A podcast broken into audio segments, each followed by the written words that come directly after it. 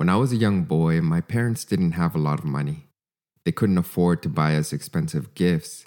So there was an organization called the Salvation Army that provided Christmas gifts to children of low income families. I remember three bags of toys from the Salvation Army lying next to our plastic Christmas tree. The anticipation was so high, I couldn't wait for Christmas Day to come so I could open up my gifts. When Christmas arrived, my brothers and I would run downstairs and rip open our presents. We didn't care these gifts were donated.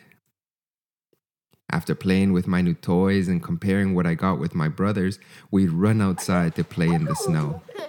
In my memory, there was always snow on Christmas Day.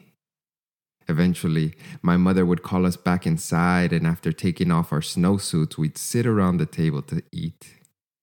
Our Christmas meal was not elaborate or fancy, but that didn't matter.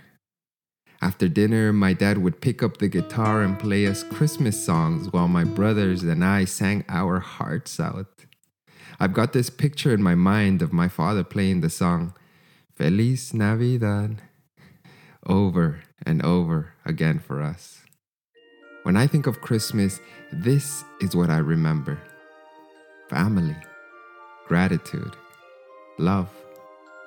This year, because of the pandemic, we've been forced to slow down this Christmas.